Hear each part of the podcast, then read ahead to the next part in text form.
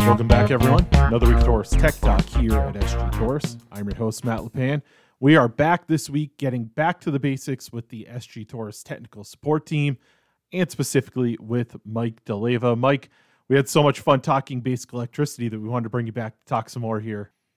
I appreciate it. It's always a pleasure to be here. We're continuing with some of our talks covering the basics. And for the folks out there listening, if you're a new technician, listen in. You're going to get some great information from a really smart person here.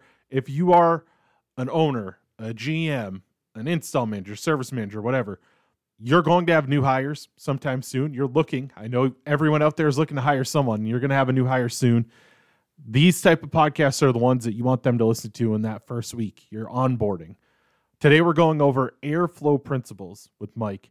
This is something that you know, a lot of folks understand the basics of it, but we're going to get a little more in depth with Mike, get into what they really need to focus on, and make sure that you're learning out there, right? This could be a refresher if you've been in the field for a little bit, could be all brand new if you're a new technician. But, Mike, when we're talking airflow, where do we start? So I kind of start with, you know, the basics when we're talking about airflow. Obviously, you know, there's ductwork involved. So we're talking about airflow is measured um, you know in two different things we have when we're talking about airflow we're talking about uh, external static pressure or as we abbreviated esp which is the resistance in airflow within an air duct and then we also have cfm which is the uh, cubic feet per minute which is the amount of airflow uh, needed to cool the space the definition of cfm is how many cubic feet of air pass by an area in one minute external static pressure, um, you'll often hear it talked about in the HVAC industry, and that relates to the resistance in the airflow within the ductwork. So, ideal static pressure. This is one of those things where it can be kind of argued on what the ideal static pressure is. But as far as like it goes with general knowledge, we're going to say 0.5 inches. So it's measured in inches of water column. So it's IWC. So 0.5 is ideal. Um, that's for the lowest noise and to properly take care of the equipment. However, you should refer to your manufacturer's guidelines.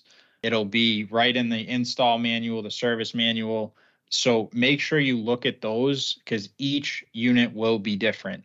The amount of CFMs that it will produce will be different.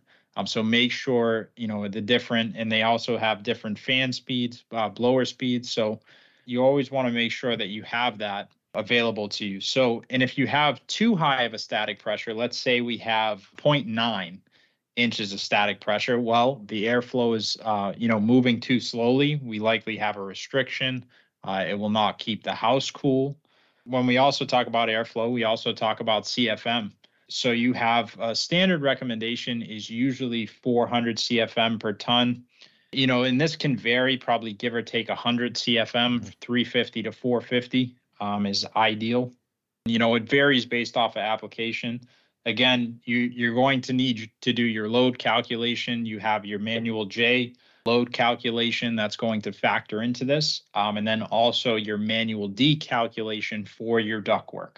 That's going to be very important. That's way more than I can cover um, in today's podcast, but I do teach a class on manual D duct design. Um, we have some upcoming dates on our calendar. So that'll go more into depth. Um, and that's going to be great for your technicians that are newer in how to um, design the ductwork and, and lay things out and make sure that you have the proper amount of airflow. We're going to go into different testing and balancing. And also with airflow, you know, things can be either a single zone or a multi zone you know, single zone would just be, you know, you have a, a one story house and, and that's it. A multi zone, let's use an example of you have a two story house with two different zones. Mm-hmm. Either you have two different units or you have multi stage equipment and you have two thermostats in that house. So, different things to go into. You know, there's a lot to cover when it comes to airflow. Uh, so, I definitely recommend taking um, the trainings that we do have so Mike teaches the manual D duct design. We also do have classes, usually two to three times a year, through our friend Alex Meany and Mean HVAC. You probably see the flyers up at our branch a couple times a year. a master Wrightsoft trainer. He'll teach you how to do a manual J. He'll get an manual D as well, but that's part of a two day class. He literally wrote the book on these manuals. Like his name is on the manual J book for the national testing. So make sure you're checking out those classes when they come around. But Mike teaches this manual D class, and this is a great way to train your technicians and your installers and everyone at the very beginning. Have them learn this stuff early because then they're set for their careers. It's not like this stuff is changing all that frequently. So get them in, get them in early. And you know, it's it's a two hour class with Mike, usually after hours at one of our locations. It's a great class to be a part of. Reach out, go on our website and find it, or call Techline. You can ask about it as well. Make sure you're getting your guys signed up for that class. And Mike will teach you, you know, everything you need to know about some of these principles, especially CFM and, and you know, calculating static pressure and all those different things.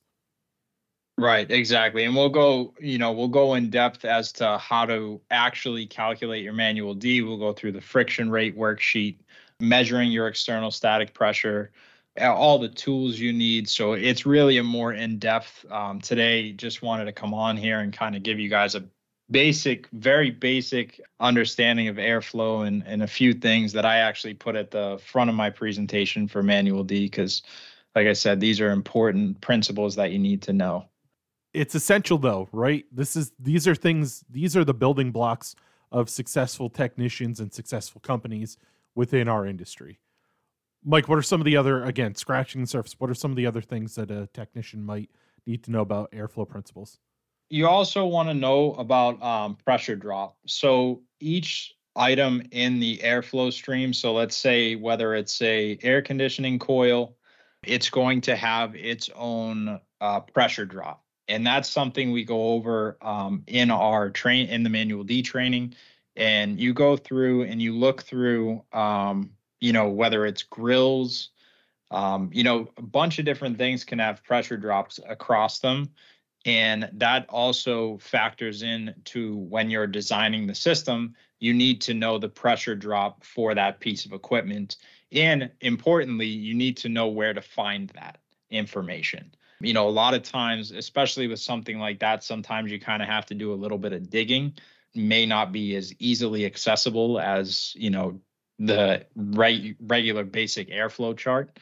Um, so definitely that's something that you also need to take into consideration is um, the uh, pressure drop. So filters also have a pressure drop. Um, usually the manufacturer of the filter will tell you, it'll be in the spec sheet, what that pressure drop is. Um, you know, they can vary. And then also, if you get into, you know, zoning equipment, you may have, you know, dampers involved as well, which those will also have, you know, they're used to kind of direct airflow as needed. Um, and those will also have uh, pressure drop. So anything, you know, if you add a humidifier, you know, heat exchanger, an air cleaner, anything in that airstream is going to have a pressure drop across it and will affect your airflow and these are all again these are all essentials. You need to learn all these things. So make sure you're checking out our classes. You'll get more in depth into these things but mike wanted to make sure that you're at least starting the conversations especially if you have new folks. Start the conversation figure out what they do know and don't know. You can get them trained up with us here at sg Torrice and kind of go from there but we're going to continue to do more of these back to the basic podcast with mike.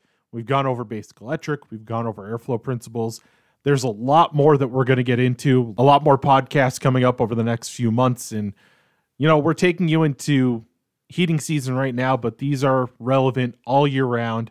So make sure you're checking out the podcast. Make sure to subscribe to the podcast Apple Podcasts, Google Podcasts, Spotify. If you can find a podcast, you can find us. Search Torrice Tech Talk. Follow along on social media Facebook, Twitter, Instagram, and LinkedIn. Use the hashtag Torrice Tech Talk. Catch all of our podcasts on our website or our mobile. To thank you again for tuning in. We'll see you next time on Torrice Tech.